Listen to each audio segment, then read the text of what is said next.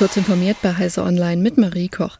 Nach dem Cyberangriff auf die Schweizer Softwarefirma Explain entdecken Spezialisten immer mehr erbeutete Daten von Behörden im Darknet. Nun ist auch die Schweizer Militärpolizei betroffen. Die immer noch laufende Analyse nach dem Angriff auf Explain habe ergeben, dass die Angreifer aus Auszüge aus dem sogenannten Journal- und Rapportführungssystem Zugriff hatten. Dieses nutzt die Militärpolizei sowie weitere Sicherheitsorgane. Außerdem kopierten die Angreifer auch unvollständige Daten von Nutzerprofilen der Militärpolizei. Darunter seien auch veraltete Daten, hieß es in einer Mitteilung des Verteidigungsdepartements.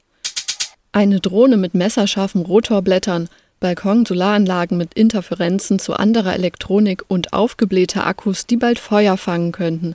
Solche gefährlichen und illegalen Elektroprodukte sind in Deutschland zuletzt in deutlich größeren Mengen im Internet angeboten worden als zuvor. Wie die Bundesnetzagentur auf dpa-Anfrage mitteilte, wurden 2023 im ersten Halbjahr bereits 1358 Artikel auf Online-Plattformen nach behördlichen Anordnungen entfernt. Die Produkte hatten eine Stückzahl von etwa 45 Millionen. Im gesamten Vorjahr waren es 2629 entfernte Angebote mit einer Stückzahl von rund 13 Millionen gewesen.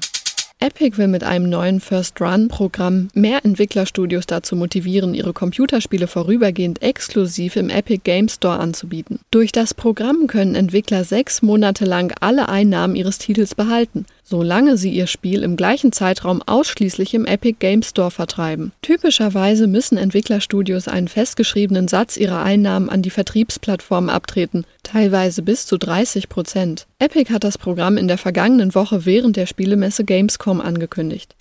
Wegen ungünstiger Witterungsverhältnisse wurde der für Montag angesetzte Start eines japanischen Weltraumteleskops und eines Mondlanders mit ein und derselben Rakete auf unbestimmte Zeit verschoben. Das teilte die japanische Weltraumagentur JAXA mit. Wenige Tage nach einem gescheiterten und einem geglückten Mondlandeversuch verzögert sich der nächste Versuch damit noch etwas.